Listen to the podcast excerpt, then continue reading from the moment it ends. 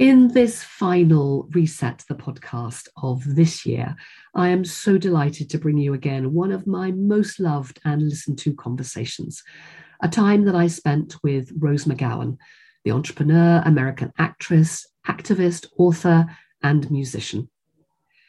In 2017, Rose reset Hollywood in its entirety through speaking out about sexual assault and harassment in our conversation, she talks to me about the, that moment and everything that has followed since.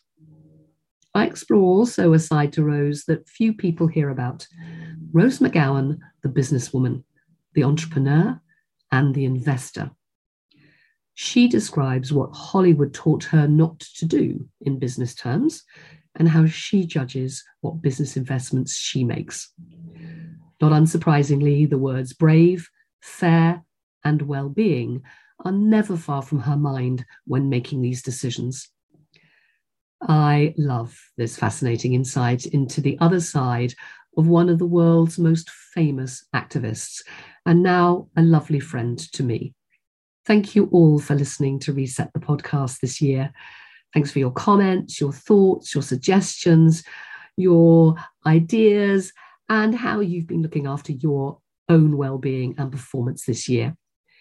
We have so much more to look forward to in 2022. I'll see you again in January. But until then, have a good break, take time to relax and reset. Reset the podcast is brought to you in association with Lyre's, the non alcoholic spirits brand.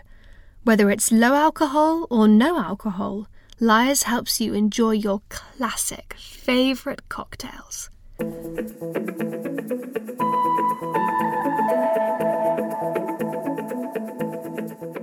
Hello, everyone. My name is Suki Thompson. Welcome to Reset, the podcast, a place for you to get some inspiration and advice to help you live a more fulfilling work life. I do hope that your journey to feel more connected, more inspired, just a bit more energized starts here. Take a moment now with me to reset.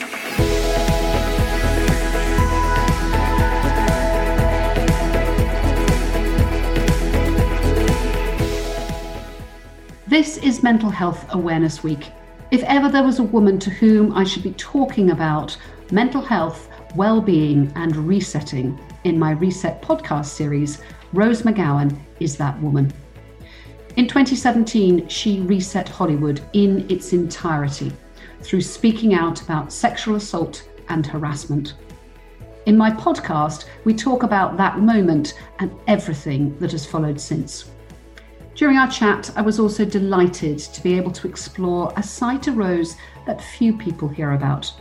Rose McGowan, the businesswoman, the entrepreneur, and the investor. She describes what Hollywood taught her not to do in business terms and how she judges what business investments she makes. Not unsurprisingly, the words brave, fair, and well being are never far from her mind when making these decisions.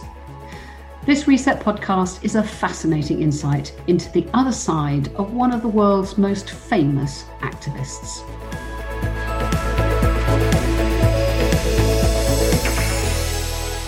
Hey, Rose, how are you? Hello, Suki Thompson. I'm great. How are you? Well, it's lovely to see you again. It's been, um, you know, we were at the Power Up Festival in January, and now, well, when this comes out, it's going to be in May at the Mini Power Up Festival that we're doing. So, what's been happening to you since then?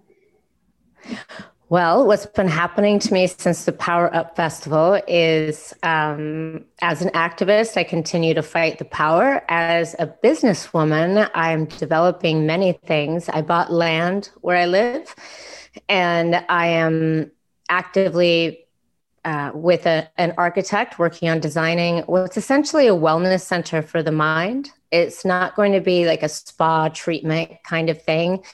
It's based on sound healing uh, with my album Planet Nine um, that I mixed on special frequencies to do sound healing. And also a study of my book Brave. There's a course outline that goes with it to teach people how to be brave. I'm also working on, I'm launching a perfume wow. that I cannot name. Yeah, and I can't name it because that's part of launching it, which is people have to guess the name, which I don't think they'll ever be able to.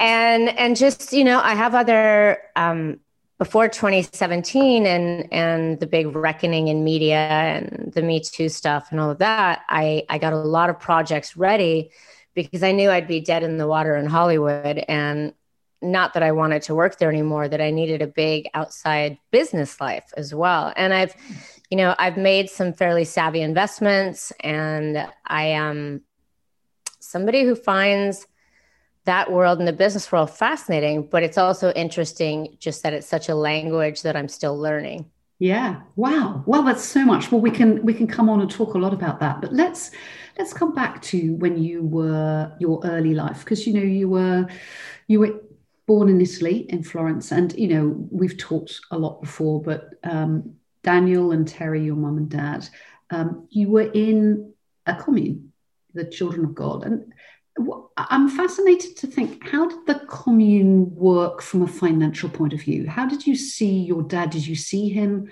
actively working, earning money? How did that work? Well, I didn't see him actively earning money. The way most of the people in the sect earned money was by, and this is ironic since they had to kind of denounce and renounce their families that they had come from, their born families, uh, but they would still ask them for money. And then I performed on the streets as a child, and the other children would too for money uh, singing Jesus songs, whatnot. But my father was also an incredible fine artist. And at the same time, he was running the Children of God Italian chapter. he he was doing artwork for late like Baci, B-A-C-I, the famous Italian chocolate company, or he designed their label, and or he would do illustrations for Vogue Italia, or you know, just a number of things like freelance things. But I think their mm-hmm. primary source of income was proselytizing on on the streets and and asking their parents or their family for money from what I could see. Yes. Gosh. But so it, did, not really set me up with a good business structure. no, it didn't set you up for a good business structure, but it did get you to earn money when you were very young and learn about work when you were very young. Oh, extremely uh, so. I resented people taking my money also from a very young age that didn't earn it. That that was something that stayed with me all through Hollywood when agents, managers, lawyers take a huge percentage for stuff they're not really doing, especially the agents and managers, uh, the work they're not doing, but they take a big percentage. I resented that from an early age, and I and I still do. yeah, well, I don't blame you about that, but but that's really interesting. So you know, you you then did go over to Hollywood and um, you emancipated yourself from your parents at 15. I mean, that's a that's a big thing to do, particularly from a financial point of view, isn't it? Because that then does mean you are completely on your own, and you had to go out into the world, I guess, and earn money for yourself and and work for yourself. Completely. When I emancipated myself, um, I represented myself in court and I remember wearing I do you call them nylons or pantyhose uh, in the UK I'm not sure. But I wore those because I thought that's what adult women wore. So I wanted to look you know very serious. And I quickly got a job after becoming emancipated at a public relations firm for medical companies like Bristol Myers Squibb. And there was a big breast implant scandal going on at the time and I got a job as a just turned 15 year old. I lied and told these this PR company pre Google that I was a graduate of the USC Corporate School of Communications, which does not exist um, at all. And also, I looked like a child. I had to take the bus. So I had to, because I wasn't old enough to drive. So I had to be dropped off far away. So no one would see me, you know, not driving there like an adult.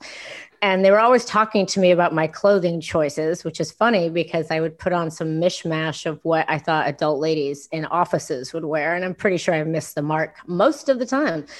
And judging from how often they talked to me about my strange outfits, but they were, it was the strange weird office world that I had never before or since been a part of, wow. and office politics and strange rules. And then um, I spoke, I did like surveys. I was responsible for surveying all these doctors across the US. Yeah. And I really was shocked at how stupid a lot of them were. That I, that was my takeaway from that. And oh my gosh. how and and then I realized how much of what we read in the news about health, about anything really is put in by PR companies. And I didn't last there all that long because I just don't think I have a great what I it was just a bizarre world first of all, but it was it was the characters in there like there was an office manager, her name was Kiki. And her last name was even weirder, but I can't say it. And she had long nails that were so long they curled like re- like like really long, like yeah. half a meter, like Guinness Book of World Records going for that kind of thing. And she would, she had a wart on the end of her tongue, and she would always like, like oh flip oh the wart back and forth while she clack, clack, clacked on her typing thing. And I just thought, this is not my world. No well, I'm not sure that's many people's world, but but how fascinating! I never I never knew that that's what you did. But great observation. And, my my only other job besides that was when I was 14. Uh, my only other job besides Hollywood was when I was 14 and worked at a funeral home, oh, which right. I loved. Wow! Did you? Did you? Why did you like working at a funeral home? I found the dead people a lot safer than the living. Well, yeah. Well, there's a, there's a little bit of a yeah i can see i can understand that and and maybe um, you know maybe that's given you a bit of uh, insight into the rest of your life as well because i mean uh, you know we've we have talked before what you did then in hollywood was extraordinary um, but from a from a business point of view you know we, we always kind of leap now to um, very much the end of your Hollywood time and um, mm-hmm. you know some of the challenges that you've had. But actually, when you were in there, um, doing the kind of films that you were involved in. So you, you had agents. Did you did you see the money? Did you look after the money? How did you kind of control that whole business aspect of, of what you were doing while you were in Hollywood? Well, the thing with being an actor and actress is that it's very out of control and very much out of your own control. I've been lucky. I've had a good business manager, accountant since I was 19. I've had my own company since then, uh, my own corporation. My company that I named is Damage Incorporated, Damage Inc. That is my mm-hmm. corporation name. and it, it, um, you know, I learned what not to do by watching and learning from these business people's mistakes. And I, I, noticed in Hollywood, they would just make these really stupid decisions and leave so much money on the table. I couldn't understand why these people could call themselves business people and leave so much money on the table through their either willful ignorance or fear of of making moves, you know. And a lot of times they kill, you know, when somebody wanted to do a deal with you, they would just drag their feet so much that uh, the heat and the on the project would just disappear and nobody was interested anymore in the legal wranglings. And that was something that happened over and over and i just thought there just got to be a better way to do this. I really resented having to have representation um, in that capacity because they they spoke for me. They they you were not allowed to speak to the business people. You were only allowed to do what they told you to do when it came to marketing. And and then I just, like I said, I think Hollywood leaves huge amounts of money on the table. And I, I just saw bad business practices. But, you know, it's like when I directed my movie Dawn, and that was, you know, later in my career, mm-hmm. I, I got asked a lot, what did you learn from the men you worked with? That was like the number one question I got. And I said, uh, you know, what not to do. I learned what not to do. And I learned on their dime. Yeah. And I became a very uh, efficient and motivated director, not just to cut costs, but to put everything I had on the screen or in people's pockets instead of just frittering away into air. And I also, you know, from an early age, I started investing in things because I knew that would be, and I had a financial advisor, but I didn't really, I didn't really go to them that much. I invested not a big amount, but in a company called Drybar, which um, until COVID was very huge all over the United States. I started with one, and now it's a blow dry only kind of thing. And what I look for as an investor is holes in the market. I look for things that are egalitarian, fair, and need to be there. Uh, blow dries aren't, you know, my aesthetic, but I realized that it was only women that could afford a lot of money to get their hair done that would get these. And it was kind of like having a blow dry for a lot of women. I noticed was um, kind of like them wearing their men's power suit. Yes. And, yes. and and I really noticed how they felt, and I thought it was unfair that it was eighty dollars USD um, to just to get one. And so these dry bar made it so it was forty dollars. But they also I looked at who's behind. I looked at who's involved with this company. I look at someone that understands this business from boots on the ground, but also that there's uh, a major, but that it's not just them understanding and dealing with the finances or the visuals. Mm. And and did you get to know the people that were running the business? Was is you know have your investments been with people who you've, you've had as friends, or are they a, simply a business transaction, or do you want to get involved in the companies as well? These were business transactions and but i did learn from them. I did learn quite a bit about launching a business and i learned you know the the the guy involved in Drybar that was the finance the cfo he um he was at, at yahoo like a big wig at yahoo before he went there. So i learned quite a bit from him and then another one that I've invested in right now that I'm doing very well in is something called Green Thumb Industries. And it's the largest cannabis stock that's publicly traded uh, in the Canadian Stock Exchange. And like I said, I looked for holes in the market. There was this vape that was very pretty, and they had these pastilles, and and it was kind of um, and they were gentle the amount the dosage in it and it was more for kind of people that would shop at i don't know maybe a Harrods or a, Selfridges in the designer department, you know, mm-hmm. who would be a little bit scared of cannabis. So this was kind of an elegant way in. And I realized that was a hole in the market because almost all of the things that are geared towards people that smoke and use cannabis were kind of look kind of like things for frat guys and bros, you know. And yes and so again, and so then this comp- GTI Green Thumb Industries bought this company, the vape company, and I've done quite well with that as as well. But I did I did lose on Krispy Kreme, and I learned that that's because they expanded too quickly. So okay. you know, you learn from your mistakes yeah. too.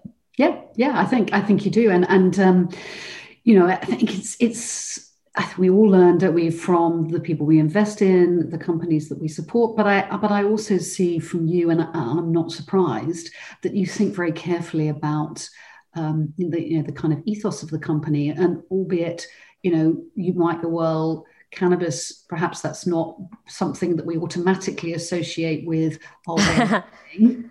um, you know, you're, you're actually looking at it from from a slightly different perspective. I am because I'm not looking at it through just numbers and returns. I'm looking for it again, like, what do I wish was out there? And if I'm wishing it was out there, then there must be many other people. The metric in Hollywood before uh, the internet came along for being able to tell how many fans you had or what a base of fans any particular star had was if you got one piece of fan mail, the studio had um, studio system figured out that that was worth 5,000 fans and that you had 5,000 fans per one piece of fan mail. So I've realized that if I have a thought, it can't be that unique. So that means 5,000 other people are having that thought. And that 5,000 of those 5,000 have 5,000 yeah. and on and on. Yeah. So that's kind of how I do my own metrics. Yeah, yeah, I can get that. I can get that. When you took on Harvey Weinstein um, and that massive corporation and everything that went with him, do you think that by not having been in a business, you know, for very long, but you'd absolutely been in Hollywood, it made you braver to be able to stand up to somebody who was one himself powerful, but just everything that went with that power and that kind of massive organization? Um, or, or was were you just so driven by um, wanting to write something you felt that was wrong? You didn't think about the, the kind of business perspective or the fact that it was such a um, something beyond just the man. Oh, I very much knew it was something beyond the man. Very much so. For years, I knew I would be, you know, when it came time to strike, that it would be at an entire system, at an entire structure of a, a business model, if you will, you know, one that features human trafficking at its core. And that was something I wanted to strike against. And also, show people that you can take down power, even those who seem impenetrable like their fortress is impenetrable and he had so much protection and and so much money and so many um, people helping across all you know both in the media both in hollywood both in washington d.c you know he had help from all these different uh, corners and and to take them all on it wasn't just taking this individual on it was it was the machine and what I learned from that was that, you know, I've been shadow banned. Um, the tech bros really suppress me and it makes me sickened. I'm like, there's so many bad people out there. I'm not one of them. I know this for a fact. And yet they suppress me. You know, on a million followers, say on Twitter, I'll post something and it gets 200 and something likes. That's statistically impossible. Why do you think they, they suppress you, though, Rose? I know they do it because I go after the Democrats if I was only going after Trump or Republicans for being bad and being bad actors, then I would be okay. But it's this demented, weird allegiance to the Clintons that I've found and Biden to be the cause of it. But Weinstein, you know, he also had high people placed in the tech companies and access to the powerful. So it's it's just been kind of a continuation. Four days after I outed Weinstein, um, in 2017, Twitter deactivated my account completely and gave a bogus reason why. And then there was a women boycott Twitter worldwide protest for 24 hours till they reinstated me. They reinstated me, but they've been, you know, suppressing me ever since. And that's on all platforms. I said I was going to be doing a, a live debate response to the last Trump Biden debate, yeah. and Facebook deactivated my account 30 minutes later after complaining on Twitter. It got reactivated. I mean, it's just it's it's so obvious what they're doing, but it's really frustrating. So I'm doing my own podcast. So you're doing your own it. podcast, which I see to get around that, so you can actually have the voice that you want to have. Um, but I guess, I mean, you know, in, in that instance, it, it's it's a difficult one though, isn't it? Because of course the conversation that you want to have is the conversation you believe and you know you believe what you want to say about biden and trump. Um, but equally what it's we we do know is wrong is to use social media um, in in a kind of hate environment to inspire and induce behavior that is not good. Because i think also you see that you know that's that's a real challenge. You, you're trolled yourself it's quite a tricky one, don't you think? Well, it's it's like walking on a tightrope with the ground underneath you not being fully there yet, and it's each step you take on that tightrope with the wind, you know, tossing you around, and you're trying your hardest to stay above from falling onto the ground that's just a big hole and is being paved as you walk because it hadn't been done before what I did and not in the way I did it. But what I did learn was that, um, you know, I can withstand hate. I, as a as a formerly famous person, um, as an actress, you receive a lot of hate just for existing. I was used to it, and I just thought, okay, well, if so many people are going to hate me and say nasty, troll, disgusting things, I'll give them a reason, and we'll try to better and heal society. But I can take the hate. It doesn't make it fun, and it doesn't make it sane but I can take it. And you have to be willing when you go all out to go all out. Yeah. Yeah. Well, look, and we've talked about this before, but I I don't know how you're able to cope with that, short of literally reading nothing. Um, and you know, and you do continue to have amazing followers. And actually, one of the joys of doing an Insta Live with you or, or any of those things is you have such amazing passionate followers for you, for your book, Brave, for a lot of things that you've done. But you do have to have that other side. H- how do you cope with it? And, and what's enabled you to be so strong? I think I've been strong. You know, when I got sent to the US, um, it was extremely difficult from, you know, the second I stepped foot on the ground. And I was hated for being different and I was tortured for being different and harassed every day. And it, it gave me the ability from a very early age to see and know that it was them and not me that it was them with the sickness. So most of the stuff I don't internalize. The stuff that does catch you off guard is occasionally somebody spells correctly and uses good punctuation. And that one kind of those tend to stick a little more when they say bad things. I'm like, yeah. oh no, good punctuation and sentence structure. Uh-oh. Yeah. Uh, but most of the time you can kind of just let it go. I tend, if I post something that is slightly that would be considered inflammatory, um, I don't really look at those responses for until a little while later so I can handle it because in the heat of the moment, I don't really want to. But I will say that, you know, my activism, you know, the Weinstein stuff, all of that, the cultural reset, as I call it, you know, that was the flaming spear tip I wrote in on. My goal has always been just to make people 10% smarter and 10% more aware and to be able to think in a more abstract fashion in a less black and white way about a lot of the things that we all deal with but that nobody talks about. Yeah. Yeah. And i and you know i love the concept of 10% better because it's so achievable. And it's so interesting how often i hear particularly at the moment we're in again in this in the kind of business reset where people are going, right, we need to be significantly better. We want 50% growth because we've had minus growth. Um, and actually, you know, 10%, you can keep developing 10%, can't you? Exactly. You, yeah. 10% can become 50%, but if you aim for 50%, that's a huge onus on a lot of people and stress. And if you just say, it's almost like, you know, kind of how an AA, I guess. So, like, just for today, I can stay sober and tomorrow I can drink all I want to drink. And then the next day you say, just for today, I can stay sober. And tomorrow I can drink all I want to drink. And you keep adding up those days that way. Yeah. I think the 10% better is kind of like that. Keep adding to that 10%, but achieve that 10% first. Yes. Yeah, absolutely. Um, one of the things um, that there's been a lot of conversation about in the last few weeks is Prince Harry and Meghan Markle, um, the very public conversation um, with Oprah Winfrey.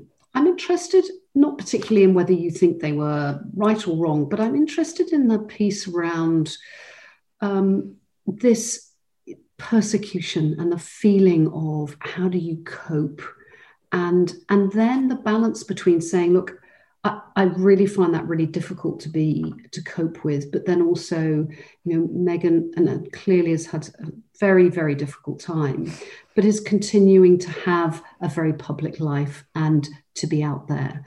And I think you know, for me, and so I'm interested in, in your views on that. It is tricky continuing to have a public life and trying to survive the public life. You know, it is not easy. And anybody the armchair quarterbacks that are sitting there saying, you know, well, she should do this or she should do that. First of all, everybody seems to be focusing on her. They forget that Harry, Prince Harry, was the soldier. This seems to be a, a man who is a man in full.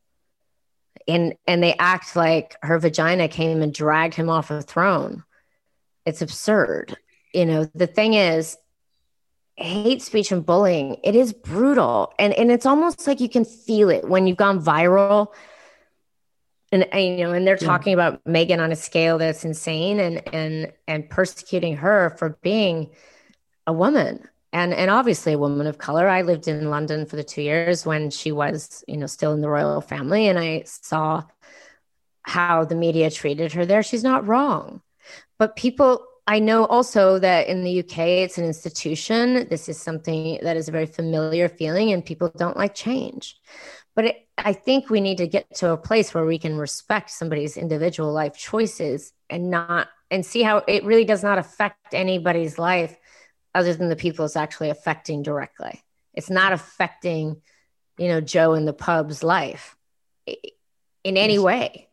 No. And no. and so live and let live. They might not be your choice. You might have done differently, but this is her choice and his choice. So respect that. I there, of course there's been abuse and i don't know why it's so hard for people just to own that and say i'm sorry i'll do better. Yes. Yes. Yeah. But i guess you know owning owning it is is very difficult isn't it for for many people? And we we have different perspectives.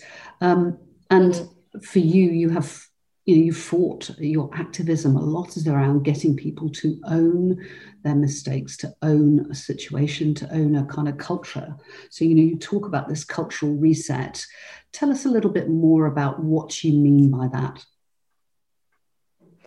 well, I've said for years, and I said this before the Me Too hashtag became popular. I said it's a cultural reset. This is what I'm working on, and and that's what I did. You know, and the cultural reset was kind of like exploding TNT in the mind, because it was just something that everybody swept under the rug. And again, my whole life is not remotely about sexual harassment, sexual assault. That again was the flaming spear tip I wrote in on.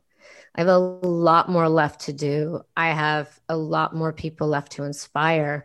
And my message overall is one of hope that I know we can be better. I believe in us. And and we are only as sick as our secrets. And it's and we are not only, you know, what happened to us. We are many different things. And a cultural reset is just that. It's like it's like when you make a huge mess cleaning out your closet in the springtime, but then guess what? It gets clean.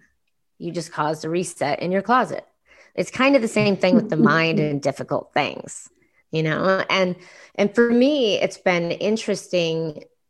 I have always been a part of other people's marketing campaigns.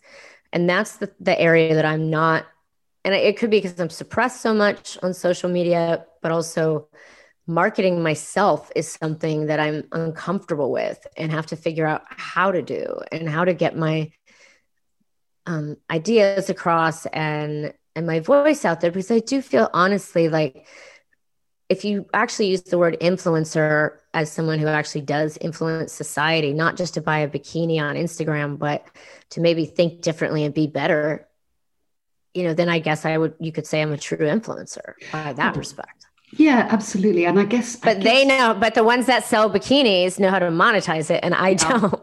Yeah, and it's and it's interesting, isn't it? Because I think there's a very fine line between an influencer and an activist. And you are definitely an activist. And I think part of the, the, the challenge, even with the word activist, is that it makes people feel uncomfortable. Influencers are kind of soft, nice, relatively easy thing for yes. people to understand. There's, there's, nothing, there's nothing scary. You know, if you take your brand and you give it to an influencer, you're expecting them to look after it and just kind of promote it in a nice way.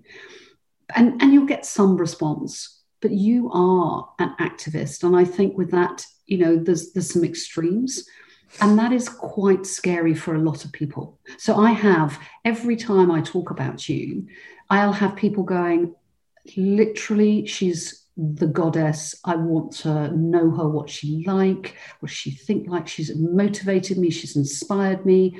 And other people will say oh yeah she's she's like a bit mad isn't she? And that's because it's so out of their own purview. The idea of being somebody who disrupts and, and is okay with making people uncomfortable globally for a good cause um, is something they can't relate to. So they go with the old standard, she must be crazy. No, I'm actually, I, by rights, I, I could be and I should be considering what I've been through. I should be walking down the street with my hair on fire, but I'm absolutely not and I and I often feel like I'm the sanest one in the room, and I'm, I'm thinking, but everyone's pointing fingers at me. But all these people trying to live by a false system that drives people to early deaths. You know, uh, what's more crazy? Yeah. Being honest and trying to change the world and inspire people because I consider myself a motivator. I'm like a cheerleader for people to be better. And sometimes you do have to nail people in an uncomfortable, harsh way. But most of the time, you know, I uplift my speeches when I give, when I was doing them before COVID. You know, they're very uplifting. They're not, I don't sit there and yell at people, but that's the media. And Harvey Weinstein paid a lot of journalists off to do this for years, painted me as an imbalanced person. But that's what they do, you know, to anybody that stands up and is different, particularly to women and it's so boring Yeah. Oh no. Absolutely. I would just suggest that they should listen or read my book Brave, and then they can know how sane or not sane I am and judge for themselves. Yeah, uh, completely, completely, Rose. So let's just come on to this latest project. I'm fascinated. You know, we we talk because we're both so passionate about well-being, well-being in the workplace, uh, well-being inside us um, thinking about ourselves and going, you know, your Planet Nine, I think, is a is a wonderful way of using music to enable and enlighten people to think differently. Um, tell us a little bit about the uh, what, what are you going to what are you going to call the place that you're creating?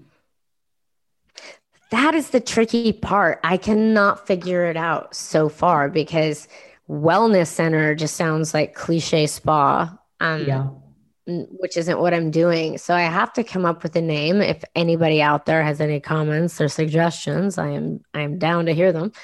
You know, I've realized that I'm going to have to make my own way precisely because of what you said because people are afraid of that which is different.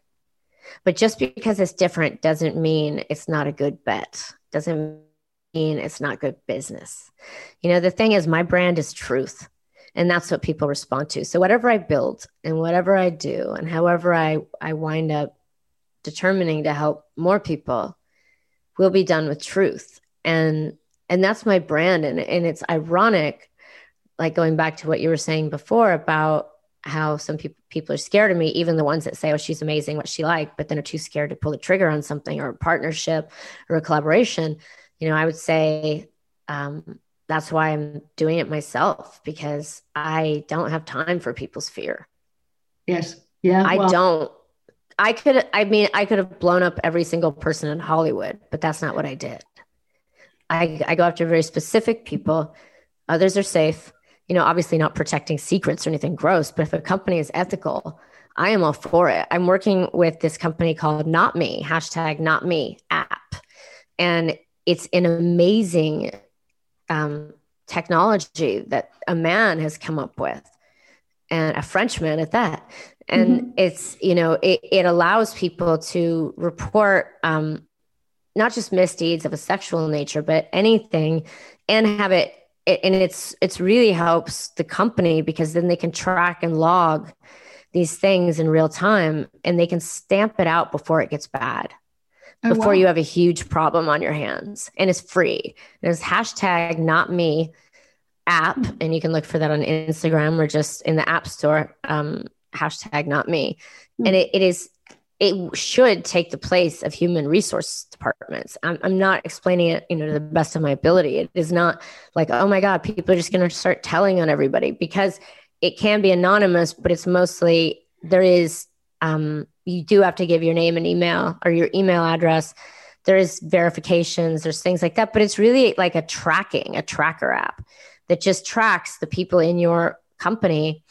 Are they doing something racist? Did they make somebody uncomfortable? And it's not like kind of a like kind of like a Gestapo reporting thing. It's it's it's much smarter than that, and and not evil, and not um, not there to cause harm, but there to help. And before it turns into something bad that the company then is on the hook for a lot of money for. Okay. Okay. Well, that's um, and it's a free app. Okay. Well, we should we should have a it's look free. at that, and we should maybe talk about that another time. Um, well, yes. I, you know, I think um, you know, truth. Truth is so much at the heart of what you talk about. It's at the heart of your book, Brave.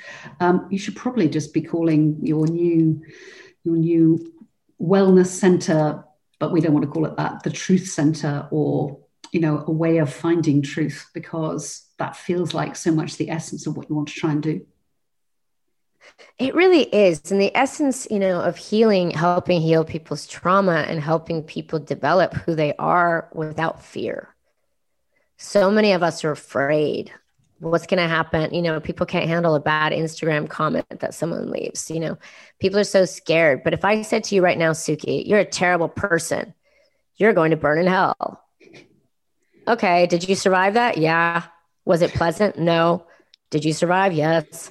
You know we can survive people saying bad things. There are other things that people do that maybe we can't survive but that we can. We can. Yes. You know, if we can develop enough inside of ourselves to realize that it's really them, that yes. it's the people doing the gaslighting, the trickery of the mind, and and the power abusers, and also just realizing like what do we want to be and if this is our one shot in this life don't we want to be brave for ourselves and for others? Yeah. And for me healing has been a tremendous component of of what i've sought out my whole life but haven't been able to get to until this last year. And that's what i want to help spread um, with the center for whatever i'm calling it. The, the center for truth. And is it in mexico? It is. It is in mexico. Brilliant. and it's in the mexican caribbean. Brilliant. in the jungle when you open it i want to be there that sounds like i would love for that it sounds like the most perfect place. You know, look, Rose, I always love. I'm, I'm building. I'm building domes. I'm building it in domes. Actually, everything is a circle. Okay. And so there's the component with the music where people will be on their backs, um, and there's visuals on the dome ceiling above them. So it's very much kind of like visiting Planet Nine, this imaginary or real planet where we can all be better and we can all grow and we can all heal and have fun. We forget that too. Sometimes I have fun. Yeah, well, we not, we want to have fun. We want to be creative. We want to look after our well-being, spiritually, mentally. Um, but I think you know, creating something to enable people to be brave, to understand the fear within them. Um, there is no one better than you to do that. So, you know, I hope. Thank you, Suki the journey over the next year. We'll, we'll hear more about that. Um, when are you thinking about being able to have it sorted and launched and ready? Well, right now the architect is drawing up. We're drawing, you know, the buildings, and and because people will be able to stay there, it's. I hope by this time next year or Great. earlier. Great. Yeah, I'm really Great. excited. Oh, well, we'll be able great. to do a power up from there. Oh, yes. Yeah, great. Uh, Rose, it's so lovely to talk to you. Thank you for sharing. Um, you know, I, I, of course, you're such an inspiring woman, but I, I'm always fascinated by your business brain. And I wanted to try and get in this conversation a little bit deeper into um, some of the experiences you've had, some of the ways you think about business. Because I think for many companies, as we come out of this pandemic, it's so important that we don't just go back to the norm, that we have a moment for cultural reset. We have a moment to call out behaviors, ways of working, some of them which are bad, but some of them that are just not optimal. And we need to do a big shift now. Um, and I think that you're a very important part and a very important voice to be heard uh, within that kind of conversation. So thank you for sharing that with me today. Thank you, Suki, for having me.